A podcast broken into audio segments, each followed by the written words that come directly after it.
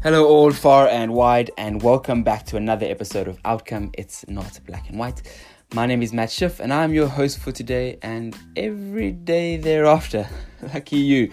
Where my role is to bridge the gap between teasing out the mindsets, principles, tools, and stories that high performing individuals have used to shape their current reality and deliver that to you through your ears. I hope that you enjoy. Hello, everyone, and welcome to episode four of the Outcome Podcast. Thank you so much for tuning in once again. And I'm sure you might have heard about my sudden disappearance and the lack of uh, episodes coming out. If you have been waiting or wondering where they disappeared to, I want to thank you for your patience in not losing interest. I've just returned back from Europe, is all. Uh, and with the Outcome Podcast being uh, very much a passion project, it has been um, quite a process in the making. Uh, Self taught with that of my uh, my girlfriend helping me with the audio and helping things out, uh, helping me sort uh, everything out on that end. Uh, it has been quite a process, as I mentioned. So uh, I appreciate your your patience and obviously your understanding. And of course, um, I do actually have a few episodes lined up. Very very cool. Um, very very cool podcast actually from a few local entrepreneurs um, one or two great inspiring individuals who are just like you and i i would imagine um, sort of doing it their their own way and um, i'm not going to give away too much right now because i actually haven't put pen to paper on how exactly i would uh, describe their intro and i'm probably going to do it an injustice by trying to do so now but to tell you a little bit about episode four Joining me throughout this podcast, you will hear the good or the voice of my good friend David Clancy, um, who is an American French freelance filmmaker specializing in adventure travel, which we touch on a little bit about in the podcast as well. This actual episode was recorded out in Nicosia when I was still in Cyprus. Uh, no, I was in Limassol at the time in Cyprus covered in bed bugs. Um, interesting story that. And uh, we managed to put together the recording with David sitting at a Colombian um, coffee shop and me sitting in somewhat of a mud hut out in, in Limassol, which was interesting in its own right. Uh, as a bit more of an introduction, David was born in uh, Limoges, France, but was raised up in Washington, D.C., USA, so he has got a slight accent. He has a bachelor's degree in international relations from Stellenbosch University, and we speak about his time coming through um, South Africa and spending his time traveling around the coastline of our country, but not only that, the other 37 or so countries that he visited as well. Uh, David has built a passion for filmmaking through extensive travels, and that 37 is actually being corrected to 40 countries, which I think is a little bit more now. He's probably closer to 50, uh, and produced content in some of the, mo- the world's most exotic places, such as Angola, Ethiopia, Brazil, Vietnam, Madagascar. And as I mentioned, he is currently sitting out in Colombia. He had managed to raise, um, I'm not sure of the exact figures, but I think it was around um, $2,000, I could be wrong, uh, to try and put together some content and video for raising awareness around the Amazon um, fires back a couple months ago, for those who remember. Um, he has done some incredible, incredible footage of some spectacular wildlife, some spectacular tourist destinations, um, untouched destinations, um, and all of his all of his videos. If you do come across uh, whether it be on Instagram or whether it's somewhere on YouTube, we'll actually find that he's got quite a nice underlying message amongst them all. Uh, not only does he showcase the, the beautiful areas which he's in and his experience within those areas, within the locals, with the food, with with all the people that are um, included in his videos, but he also explains a lot of the messaging behind why the film was produced. Um, that he more often than not directs himself, definitely shoots himself, and um, through his sort of uh, extroverted personality, manages to grow to grab in a few. Uh, a few protagonists in his in his shots and um, depicts a beautiful beautiful, beautiful journey uh, along his videos. David ultimately aims to reach a diverse audience from many corners of the world who seek adventure and the thrill of the unknown, which very much comes out in our conversation. He works with a wide variety of clients such as travel agencies, NGOs, design companies, artists, and essentially, if you had to sort of define David in one phrase, it would ultimately be one chance, I think would be the best way to describe him. Uh, I hope that you enjoy this episode and thank you very much for tuning in. Cheers.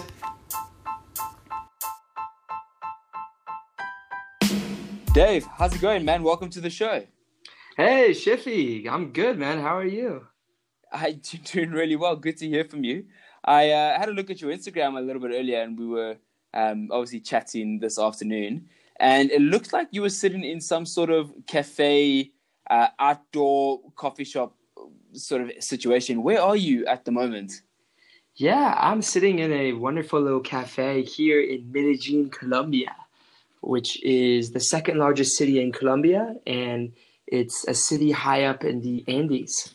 Okay, and uh, what are you doing there? That's a good question. Well, I've been um, living here for the past couple months, and I moved here from South Africa in June, and uh, yeah, just decided that the time had come to start start from scratch, and right. um, yeah. okay. Um, well, I mean, I know that a little over three months ago, as you said, we were we were sitting in my apartment having dinner, uh, chatting about your next travel adventures and my potential tour of Europe, which I am currently doing and which you are currently doing. Uh, but just to give a bit of context to folks, I think uh, a good introduction is probably due. Uh, Dave Clancy, uh, who I've got on the, the call with me today, is a French American freelance filmmaker specializing in, in, in adventure travel. And at this point in time, finds himself sitting in Colombia, as you've just heard. And uh, interestingly enough, Dave and I met in Stellenbosch University trying to finish off our degrees, where Dave actually, quote unquote, snuck into South Africa on a four year long student visa, which I have come to know uh, has, is almost impossible to get. What? How did you do that? To maybe let's start there, Dave. Yeah, uh, let's just let's just say I got very lucky. I uh, I first studied abroad, so I I did a six month exchange at Stellenbosch um, from my university in the states and I decided that I liked it so much that I was going to stay. And when I went to apply and transfer, um, the lady basically asked me, "Well, how long do you think you're going to study for?" And I told her four years, even though I don't think I was going to study for four years. And just like that, next thing you know, I have a stamp in my passport um, saying that I'm free to stay until 2019. So I was pretty amazed, and I quickly found out that it's quite difficult to get a visa for that long. Yeah, no doubt. You snuck through the system there somehow, and managed to uh, manage to sneak under the radar. I mean, we got to grow a friendship together, and I got to sort of watch you travel the world whilst I was putting in some uh, late night study sessions in and amongst our our time there. Um, but Dave, let's let's. I think a great place to start is to maybe chat about a bit more especially highlighting your uh, adventurous travel industry, photography and filmmaking that you're a part of, which I believe drew you to Colombia uh, from your sets. Is that correct? Yes. You know, I, I, just like South Africa, I've always been curious about Colombia and what, what it would be like to live there. And only when I came here did I find out how diverse and incredible this country is. It's actually, in terms of biodiversity, it's the second most diverse country in the world. And it's not only the nature, but it's the people that really make this place special the energy and the atmosphere of people's daily lives that are so enriching. And for me, that's that's really one of the most attractive things about living here. Right, and I'm sure that's quite a it's quite a bold statement. I mean, you over the times that we've come to know each other, you have been to over forty countries. Uh, you've produced content through filmmaking in some of the world's most exotic places like Angola, Ethiopia, Brazil, Vietnam, Madagascar, a lot of South Africa as well. Um, what is it about travel in particular that you that you like so much? Why do you do it? I think the best way to sum it up is no matter how much you might think about a destination that you've never been to before, no matter what expectations you may have, for me, most of the time, I'm surprised by what I end up seeing. And I think it's it's the excitement of the unknown that drives my curiosity and I'm just always surprised basically. I, I end up, you know, I go somewhere thinking, oh, it's gonna be like this, you know the food's going to be like this the, the logistics are going to be like this and then i get completely lopsided you know it's, it's i get thrown under the bus because i had these expectations. They're not real expectations. So it's the drive of the unknown for me that really excites me and you know drives my curiosity. I, I have i have so many questions about that which i think we'll we'll get into in just a bit. But I have to ask you. You got a degree from from Stellenbosch, and you were pretty much set up to to go back to the US uh, after studies. You could have perfectly done so. However, you decided to put yourself in a position where, more often than not, you were couch surfing, or you, were trying to find some form of living situation in whatever country you might have planned up for that that particular week. Um, how did you go from studying something for four years in a foreign country to filmmaking and traveling? Uh, where was that transition? That had always been something that is part of your your interest, or is it just something that you stumbled upon? You know, yeah, that's not that's a really good question. I think the turning point for me was in my second year in Stellenbosch. Um, I really I can't think of a specific moment, but I was completely immersed in the beauty that is the Western Cape. And I was constantly hiking and constantly surfing in the most beautiful locations. And that's where I discovered my passion for photography and filmmaking. Um, that's where it really took off. I mean, I would say that my during my gap year before Stellenbosch, I, you know, took a trip around the world for nine months, and I had a my phone and my camera with me, but it, w- it was nothing professional. It was very amateur. But I decided to make a quick film, a quick recap of my nine months abroad. And the feedback I got from my friends and family were like, wow, you should really keep doing this, make more films of your trips. We'd love to see more. And that's probably where the birthplace was, but it really took off once I got to South Africa. And I just realized that there's so much beauty in the world that needs to be shown from new perspectives, fresh perspectives.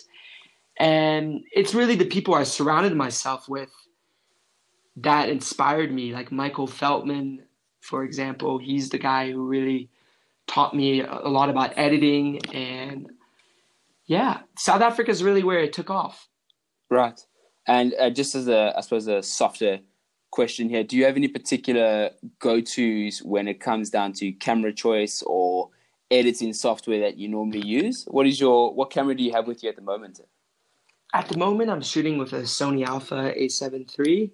Um, but to directly answer your question, I believe that if you have an artistic eye and you have, you know, a, a u- unique perspective of the world, it doesn't matter what you're shooting with, whether it's your iPhone or whether it's with a nice camera or not.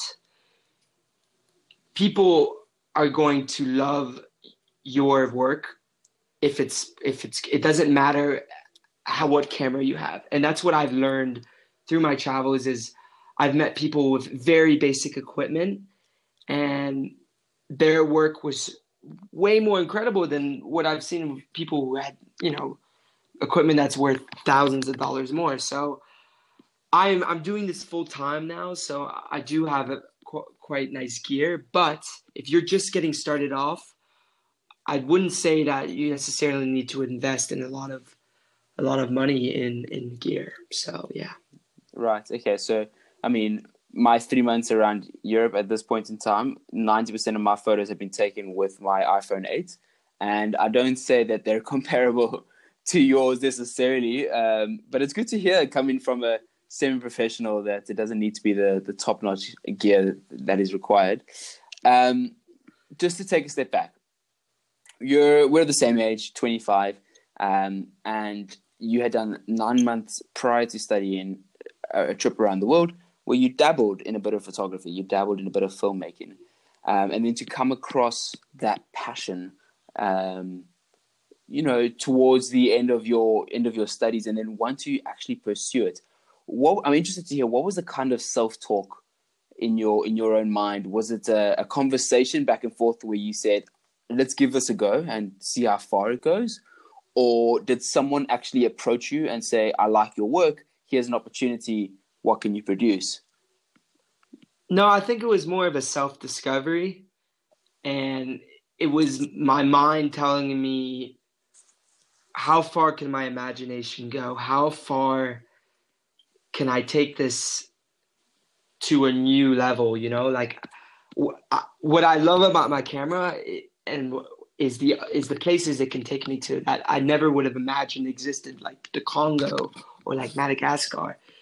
It's just that that uncertainty. Going back to the to the idea of the unknown that really excites me. It's like I can't really think of other career paths where I could have this this impulsive attitude towards life that takes me to places you know that, I, I, mm. couldn't imagine existed um, so i think it really is a blessing that i discovered this on my own and that you know i, I never really had anyone tell me oh you should get into photography i kind of just discovered it on my own right that's like you said it's quite a it's quite a blessing and i think it's it's definitely played dividends. We'll come into a bit more of your uh, the experiences you've had amongst travel in in just a bit, so uh, don't worry about that. But uh, again, there's there's a, there's an essence here which I'm uh, I'm I think I'm trying to figure out. We're we're the same age, uh, you and I.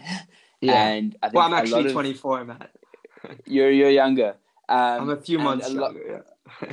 a lot of I, I feel a lot of the friends which I have and a lot of the conversations which I'm involved in uh, often weigh up because I'm sometimes a bit notorious about having deep conversations all the time. Often weigh up around finding a purpose, finding a passion, and then just pursuing that relentlessly. It's throwing yourself into it uh, amidst the challenges and amidst all the glory that one could attain to. Um, and you actually had made that decision going into the unknown. It was an interest. Uh, more and more so as we're growing up in our generation, we find there's a lot of attention over marketing. There's a lot of attention around video, uh, filmography, Instagram, and I guess my question to you is: there was there was no prior training that you had, other than through your connection with Mike um, around marketing yourself. You were recording videos permanently, uh, purely for yourself, and then sharing that with your audience, being family and friends, right? Exactly. As far as as far as I understand, and uh, from that point on, it just started taking off, and you started getting some sort of attraction, and some good feedback came through. What was that? What was that feeling for you when you started getting affirmation that the work that you were delivering was was pretty good, that people were liking what they were seeing? Yeah, I think one of the things I want to say is I want to talk about social media. And, you know, like many people, I have a love hate relationship. But I'm beginning to realize in my early, you know, I'm still in the early age of my career, but in the very, very early stages, it's the feedback that I got on social media that kind of, it, it was a huge encouragement. And, I'm I'm really thankful for it because I, I can't imagine 10, 15 years ago, just let's just say 10 years ago, I don't think that the common person that wanted to get into whether it's photography or any other field of work, I don't think they would have naturally, it would have been normal for them to get that kind of encouragement from friends and family on and on the web, you know? It's such a virtual thing. And I want to say that there weren't many you know there weren't many specific moments where i realized that this was my path, but it was a it was a transition. It was a gradual phase of of positivity from friends and family that really set me up, set me going. If that right. makes sense. No, no, of course. I mean, it's. I think it's. Um, it, it does make sense, and it is. It is complicated in its own right. So I, well. yeah, and as much as I hate social media, like because it can be very superficial. At the same time, even if if it even it was just a few comments on my videos, a few comments on my photos, from people being like, "Wow, this is amazing! Keep going." That really it it, it was a small gesture, but it made a difference, and that I've got to say, like that's really important. Um, so getting the support from friends and family, whatever it is that you're doing, is crucial. And how is it that you got into adventure travel? What what does adventure travel actually mean to you? For me, it's uh, taking a walk along the streets of uh, Cyprus with some crazy drivers going left, right, and center and trying to not get hit by a car. But uh, what is what, is adventure travel to you, and how have you found your your niche in that industry? Yeah, it's it's a good question because it, it can be it could be a very broad. I mean, it is a very broad term, but uh, I found my passion through adventure travel in Africa in going to places that people normally wouldn't think of going to. Um, I volunteered in Uganda for a month, and um, that that for me was a very eye-opening experience. Living in a village, um, being the only white person in a fishing village of twenty thousand people, and that for me was the, the, the essence of an adventure, you know. And I was and I I found this niche of adventure travel because I found that there was a demand for people wanting to to see these destinations that that are, are unheard of, you know. And I found that yes, there's a there's more and more demand for this type of entertainment um, that you normally wouldn't think of in the Western world, you know? So it's a growing niche. Um, there is demand for it. And, you know, Africa was a great place to, to be based and to, to, to for discovery and, and, and finding these unknown destinations. Where else have you traveled within Africa? So I've traveled to um, a total of 15 countries around Africa but the majority of the 50, 15 countries within 15, Africa. yeah. And yeah, the majority of them have been around southern Africa just because of my proximity, you know, living in South Africa that, you know, geographically you're so close to so many neighboring countries like Zimbabwe and Namibia and Mozambique and Zambia and um, but I've done a the, the place I've gone to the most is actually Uganda. You know, I've done three trips there, and I work with an organization there that does really great work in communities, and uh, that's has to be one of my favorite places is Uganda.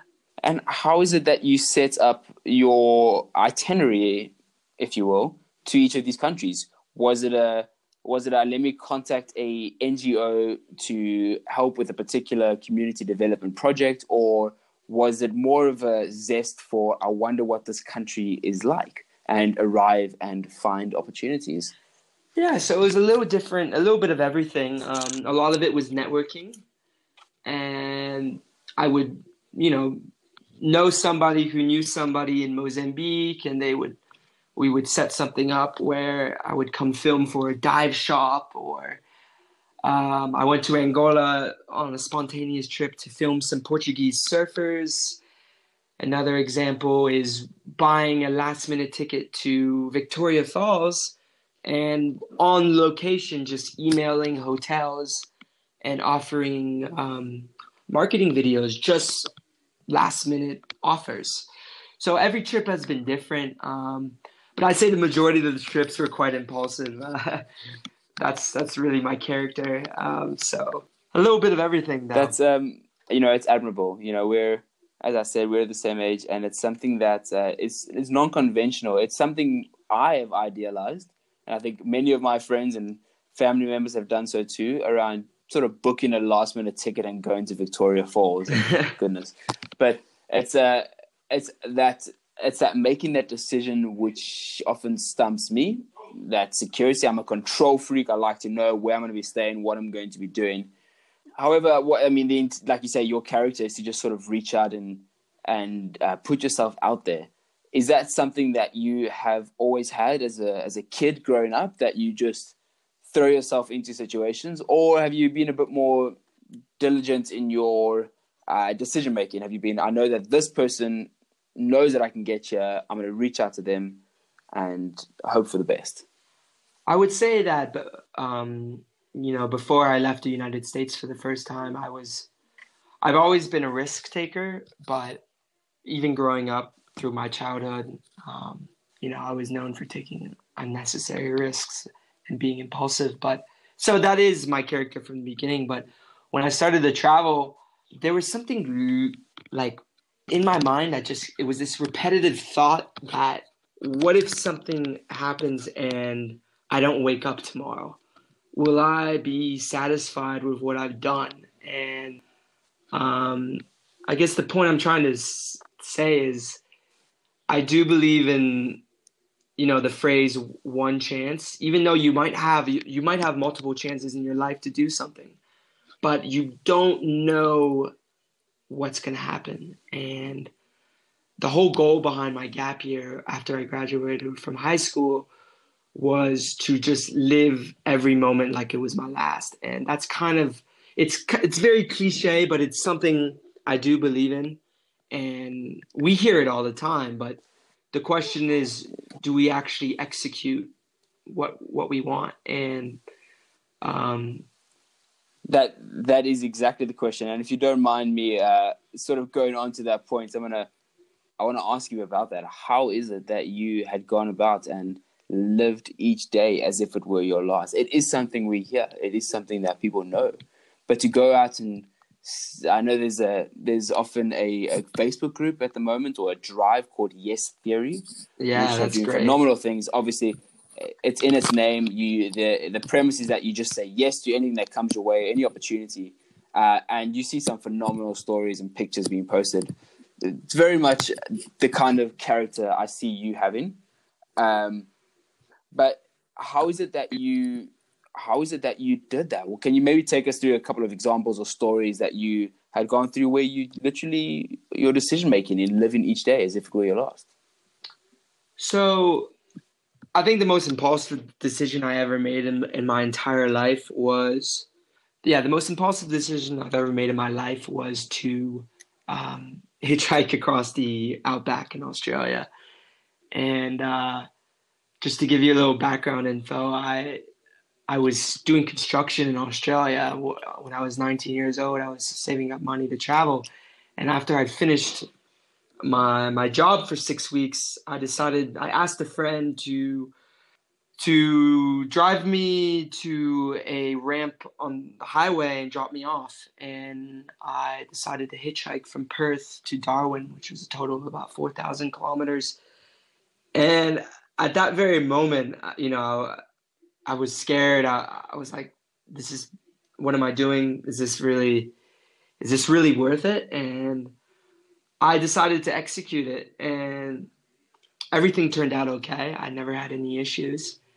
Um, but I think it was, it was that, it was that one, it was, it was another turning point where I, I decided that if I really want to go for something, I shouldn't let anything stop me from from doing it, and um, that's led to other uh, opportunities in my life that I think I wouldn't have had if I hadn't taken that leap of faith. And um, I know it's not something everyone can do, but if you, I, I would say that if you are in a, in a point of your life where you, you don't know what you want, you don't know what you're doing, like w- what you're doing now, traveling around Europe and living new experiences, I'm sure you're going to look back on these experiences and you say, wow, this really helped me. This really made a difference. Even though at the time I might have been, you know, really unsure of myself. But point I'm trying to make is um, being impulsive, I think can lead to r- really great things. And I mean, that is, that is something exactly which I would like to dig into that, that philosophy of one chance and putting yourself out there is something which I have personally admire in in your much of your work and much of your uh, personality that you you obtain. But if you don't mind me asking, excuse the, the cumbersomeness of the question, how is it exactly? What what is it about putting yourself out there that you are deliberately doing? Uh, what does that look like? Uh, I think the best way to put it is if you're afraid to go up to someone in the street to a stranger, do it. If you're afraid of moving to a new city that you don't know, do it. If you're afraid of starting a new job that you you have no experience in, do it. Um, so I I think the best way to put it is it can be taking that leap of faith can be in many different aspects of your life, and um, as long as you're pushing yourself out of your comfort zone, um, you know that you're, you're you're doing something positive. You're you might not realize it at the time, but it's beneficial. Yeah. I, I mean, it's it's interesting you say that. I know of quite a few people that you know we have these ambitions to either pick up that instrument and play it again or um, start that that freelance business or just simply change jobs or whatever it might be given the context um, however the the simple acts of just doing it i think is is quite unique um, you know the the last two months that two and a half months that i've been traveling around uh, traveling around europe it, it has its its restrictions somewhat i am very limited on places i can go and uh, things that I can see within Europe, at least on a Schengen visa, as an example. So I have this ambition to want to just do things. However, you you know, people we're riddled with we're creatures of habit, and we're riddled with with this uh, limiting beliefs or with internal fear that we're either not good enough or that it will fail, or I suppose in your situation that you could become broke or you don't have an escape route is that not something that you think of before making a decision? Do you not think of the worst case scenario and then act, or do you just jump right in? Uh, to be honest, you know, eh, for my specific situation, um, luckily enough, I, you know, have the support of my family, so I do normally just jump in. But I know that's not the case for everyone, and not everyone's gonna have that pillow to lay on in case shit hits the fan. And um, yeah, it's hard to say. You know, it's an interesting talking point, um, and it's just something that I think most people are quite cognizant of. You know, in in making that transition, um, which I, I guess to take a step back slightly, we will move on from this briefly. I guarantee you. But I think the last question I want to just ask around um, somewhat of your your your experience into adventure travel is is you made the decision to follow a passion after becoming qualified through a degree. Uh, that decision was impulsive and it was something that you were interested in. Is there any advice that you might have other than just doing it? Uh, yeah, uh, I think sure much... that you, the most important thing you need to do is to follow your heart. And you're going to have a lot of outside pressures. You're going to have your parents, your friends, or other people in your life that have expectations of you. And I know personally that, you know, there's probably quite a few people in my life that had different expectations for myself, having gone to a reputable university and not following my career path, not following what I studied. They probably were slightly surprised. But at the end of the day, it's about what you want and if you can get over that that that wall that barrier where you have all these outside pressures telling you what they think you should do i think that's the most crucial thing is figuring out that this is your life you have a very limited time on this planet and that you need to do what your heart is telling you to do and you, you might not know what your heart is telling you to do but sooner or later you're gonna find out what that is, and it might take some time. You you might not find it as quickly as I did, but it will come eventually if you let it come. A, a big factor within this particular podcast, and I, I know that most of the listeners are reaching out towards, is actually applying something tangible and um, you know either picking up a resource or a a, a tool of sorts, um, metaphorically speaking, of course, that helps them in making that decision. Um, were there any books, podcasts, moments in your life that helped you just do it? Yeah, there is um, one guy I can I can name specifically. His name is Casey Neistat, and uh, he actually has this video on YouTube called "Make It Count," and it's about him and his buddy, and they're given a budget for a film, uh, for a commercial actually, and they end up spending the entire budget on just traveling the world together, and they take a leap of faith because they don't know whether their client is going to like the idea that they just blew the entire budget on travel and living experiences. And it's quite an old film, actually. It was made maybe eight or nine years ago. Um, for me, it's it's it's just the essence of of taking it taking a leap of faith, and uh, it's pretty raw. It's pretty it's pretty special. Sure, I'll I'll include that into the show notes as well, and uh, a link to watch Make It Count. I haven't yet seen it myself, so uh, I'll add that to my list of uh, holiday sort of September homework to get around to. Um, maybe to fast forward a couple of years, you find yourself in Colombia. Where were you prior to arriving in Colombia? And that's I'm gonna um, sort of dovetail that question. I have noticed you are obviously in South America, but you have intention of going to the Amazon amidst the Amazon fires. So the question is two part. How is it that you found yourself going to South America, and how is the quest to go film something around Amazon fires going? Yeah, sure. I'd love to give you guys an update about that. Um, so I have a, a bit of experience in eco filmmaking, and because of my proximity to Brazil, um, I decided uh, about three weeks ago to take action and launch a fundraiser for a film project which um, aims to spread awareness and clarity about what is happening in the Brazilian Amazon at the moment. And yeah, my fundraiser is going really, really well. I've managed to reach my goal. And um, yeah, so I've been busy trying to plan the logistics with the organization I'm going to be working with, which is called the Rainforest Alliance.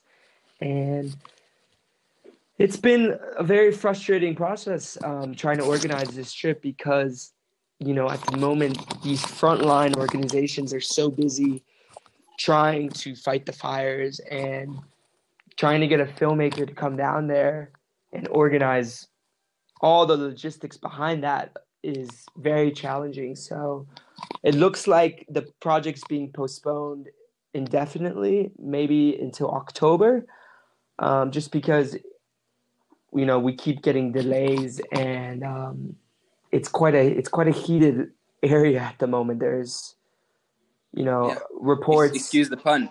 Yeah, excuse excuse the pun, but um, there's reports of activists being killed, and um, we just need to make sure that before we we decide to do something together, that um, the places we're going to go to are secure enough. So it's a very you know I don't think I've ever put myself into something in terms of organizing yeah, it's never been this challenging before, and you know, it's kind of a reality check for me because I thought that I could just, like we said, make it happen right away, but um, it's turning out to be much more complicated than I thought. Right. A lot of the the footage which I've watched you produce has a very strong uh, message tied into it, almost a golden thread around creating environmental awareness, uh, sustainable development, uh, philanthropy, looking out for communities and your neighbor. Um, is that a particular theme that is deliberate in the countries you go to and the work that you do? Or is it just so happen that you come across the Rainforest Alliance that need a, a videographer to help out?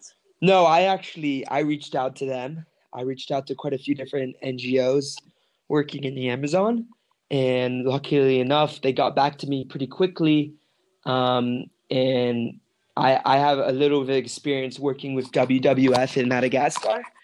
So, but yeah, I'm really trying to get myself more into the conservation field with my filmmaking and not just, you know, make pretty films about beautiful places. There needs to be a message behind it about we're living in a moment at our generation, the millennials, need to take action because at this very moment we're we're at a turning point and if we don't do something, if we don't use our voice, um, things are going to get a lot worse. And that's something I've recently become much more passionate about. And um, I'm trying to veer away from other, you know, there's a lot of filmmakers my age that are just trying to capture the beauty of a destination without any message behind it. And while you know their work may be great, I I, I do wish that more people could, you know, make an effort to to spread awareness about climate issues, and that's something I really want to do moving forward. It's uh, it's I think it's it's crucially important, and I'm glad you brought up the Madagascar uh, mission you did with WWF. Um, can you talk us through a little bit what your what your mission was there? Yeah, of course. So Madagascar is my favorite country I've ever been to. It is so unique. It's actually called by many people the eighth continent. And luckily enough, last year I was given an opportunity to film for a local travel agency on the island, and I spent six weeks filming all over the island in the most remote locations filming trekking expeditions, um, diving, you know, the local culture, and basically filming a, a series of expeditions across the island. And when I was there, everywhere I went, I witnessed deforestation. I witnessed forest fires. And I came up with the idea that, well, I came up with the realization that not I should not only be filming these beautiful places, I should also be documenting what is happening at this very moment. Because very few people know that deforestation in Madagascar is among the highest in the world and has among the highest rates in the, of any country in the world. And so while I was there for six weeks, I ended up documenting fires all across the island and interviewing locals. And in the end, I ended up making a 10 minute documentary in collaboration with WWF that highlights the beauty eh, of the island while also showcasing the horror of what is happening in terms of the biodiversity, the unique fauna and flora of the island being burnt um, because of um, because of cattle. You know, they're they're burning the forest to for cattle yeah. cattle um, production and other other issues such as rice paddies. You know, every year during the dry season, they cut down the trees because you know the rice consumption in Madagascar is among the highest in the world. So there's many different factors, but this documentary I made, um, this very last minute spontaneous documentary, was a big turning point for me because before that, I had never really pushed myself in, into this conservation field. So I'm I'm very grateful for that for that experience. Yeah. Look, Dave, I mean, if we you're all over Instagram and all over YouTube and you've got videos and photogra- and photos of you in the sand dunes of Namibia as well as mines out in Joburg. You've got uh, the beautiful images of that of Madagascar. You're in Dolomites in Italy. You've got, I mean, eating food out in Morocco. There's a there's a fair amount of uh, travel which you have done. H- how many countries have you been to in total? Do you know? Uh, yeah, I, I do know. I'm, I'm I, I am keeping track, but I, I would recommend you know don't if you, if you are gonna do it, don't don't get obsessive about it. but I'm uh I'm clocking in at 49 at the moment, so Ecuador will be my 40... 50th next month. Ecuador will be your 50th country. Dave, that's uh, that's super interesting, man. And um, excuse the sort of slight change in direction right now, but uh, one thing I just sort of want to bring to the fore is ask you: Is there any particular country that comes to mind that you feel deserves more attention than the other forty-nine countries you have been to up to this point? Sure. There, there, are, you know, there, there's a handful. I mean, there's more than a handful of countries in Africa, particularly that aren't getting any attention um, that really are remarkable places, but unfortunately, because of um, past events, they, they have a very bad reputation in, in the media spotlight. And one country that I think deserves more attention that I've been learning about recently is Algeria. And um, I actually met a a friend recently on the Pacific coast of Colombia, whose father she's Canadian, but her father is from Algeria, and she was just telling me about the Sahara um, in the southern regions of Algeria and how it's it's just a lost world. There are no tourists, but it, I mean, there's huge mountain ranges in in the southern part of the country with massive sand dunes, and it, it's just one of those places that, because of the past, at the moment it is safe, but um, because of the past, embassies still have travel alerts that are outdated, and there's other factors to include, but. Um, that's one place that's on my list um, specifically, and I hope to get to sometime in the near future. And if I had to diverge that question to us as bystanders who perhaps don't have the chance to get out to Algeria anytime too soon, what is it that we can do? What is it? How is it best that we can contribute to these areas or these countries um, where we just simply don't have the flexibility to get there at this point? Well, I think one of the cool cool advantages we have is the fact that we can connect with anyone in the world via social media. So if you're interested in a country but you don't have the means to get there, you could connect with people. You can connect with locals through the internet. And you can just chat with, you know, just start by chatting with them and being like, "Hey man, I'm I'm from South Africa and I'd love to learn more about your country. If you're free for a WhatsApp call, if you want to chat via Instagram, I would love to to learn more." And that's just one of the first you know steps you could take yeah that's that's brilliant i think you also mentioned something around um, i was at your your premiere of the madagascar film that you you briefly mentioned earlier and uh, one of the best ways I, I took away from that experience was, you know, simply word of mouth. Exactly. Talking about the area, uh, deforestation, although it might be slightly uh, uneducated to some degree, if you're uncertain, they also recommend videos or particular articles that highlight more of the the issues that are happening in those areas. Um, yeah, spreading the word exactly. I was going to bring that up, Matt. Um, is yeah, is is really is word of mouth among your your peers, and you know uh, you you can just bring it up. Be like, hey, did you know how beautiful Madagascar was? Did you know that there were canyons and and amazing scuba diving and all of these things? And I think you know driving that that's one way to drive someone's curiosity about a destination. For sure. I, I mean, it has for me and my girlfriend at this point. Let me tell you. So um, we've added that to our to our travel list. Hopefully, we can get out there sometime soon. Um, Dave, a slight segue. I'm gonna sort of shoot you into some rapid fire questions. Sure. If you if you'd be uh, happy to answer a few of those uh, before closing off. But I guess the first question I wanted to ask you now that you're a seasoned traveler, about to hit 50 countries at the age of 24, uh, is there anything particular that you always travel with that is not your camera?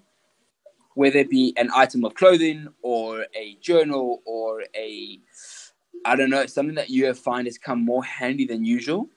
Flip flops.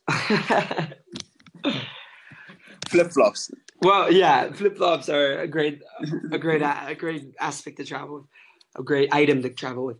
Um, if it's not my okay. camera, it's my drone. I love capturing new perspectives, and I take it wherever I go, even though I, I may know that I may not actually fly, but just in case, I take it wherever I go. And besides that, I do like to have a good reading book because I know some okay. of the journeys in buses can take many, many hours. And yeah, it's great to have good music, good Spotify playlist, Okay. and good books. And is there anything within the last uh, year, maybe two years, under 500 Rand, which I would imagine is about, what, 50 $50, uh, that you have purchased that has been a blessing in your life amongst your travels? Oof, that's a good question. Um, I'd have to think about that, Matt. I suppose flip. I suppose flip flops can fall. Yeah, I'm sure flip flops can fall in in that category. Yeah. Uh, okay, that's cool. Um, Dave, if there is one or two things that you could put out there around um, uh, other partnerships that you have formed or content where people can refer to uh, to either upskill their own knowledge around conservation or share, is there any sites that you can recommend us visiting? Sure. Yeah. One one site. Well, one. I'm going to speak specifically about a, a YouTube channel. Is WWF. They have incredible videos that spread awareness, um, and particularly they worked with um, Planet Earth on a new series, and the, at the moment they're they've been uploading these short these short YouTube videos about certain issues such as plastic waste and um, you know plastic pollution and carbon emissions and they're very short but very direct videos where you can learn a lot in a short span of time so i would definitely recommend wwf's youtube channel Okay, perfect. I'll include that into the show notes as well, so people can just click on the link to go, um, yeah, to go check Great. that out. But uh, but otherwise, otherwise, Dave, you're you're heading out to Ecuador in just a couple of weeks. Um, what is the best way for people to to stay in touch with you and to see how your travels are going? Yeah, I would say at the at the moment I'm most active on Instagram. I'm posting a lot of stories of my travels, um, and um, yeah, I'm trying to keep people as updated as possible. My YouTube isn't as frequent, but I'm still uploading at least once a month on YouTube. And otherwise, best way to get in touch with me is through email. If you really want to get a direct response from me, you can send me an email, and that's that's where I'm very active as well. Perfect. For those that want to have a good follow, and I'll, I'll include this later into the show notes, but that is David Clancy Films on Instagram or uh, www.davidclancyfilms.com uh, via the website. Uh, you can have a look at that, dclancy94 at gmail.com. You can find all of that in the notes as per usual, where I will post them. Dave, I wanted to thank you, bud. Thanks for taking the time out, and uh, I hope that you're enjoying the the the beautiful city of Colombia at uh, where you are at the moment. And I'm looking forward to catching up with you and seeing a few more of your your clips that you're posting in the next couple of weeks. Thank you so much for having me on the show, Matt. And uh, yeah, I really appreciate it. And uh, let's let's uh, let's chat soon. Hope all is well in We'll Cyprus. chat soon. it's going pretty well. Thanks, buddy. Chat, Chat soon. soon. Cheers.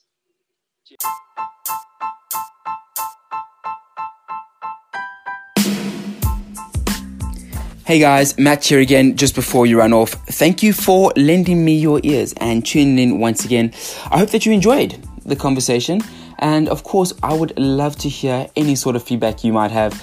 You can do so through all forms of social media, really. I've probably spammed enough about that, or through my email, which is outcomepodcast at gmail.com. I would love to hear from you and even to say hello. Uh, for those that have any advice on long distance recording, please feel free to share and send through a few links as well. I am an open book and am willing to learn. Uh, as usual, if you have any other news, please pass it through. And if you haven't yet subscribed or shared the podcast via the very many links that you could potentially find it on, I encourage you to do so too. Uh, looking forward to hearing from you, and until then, cheers.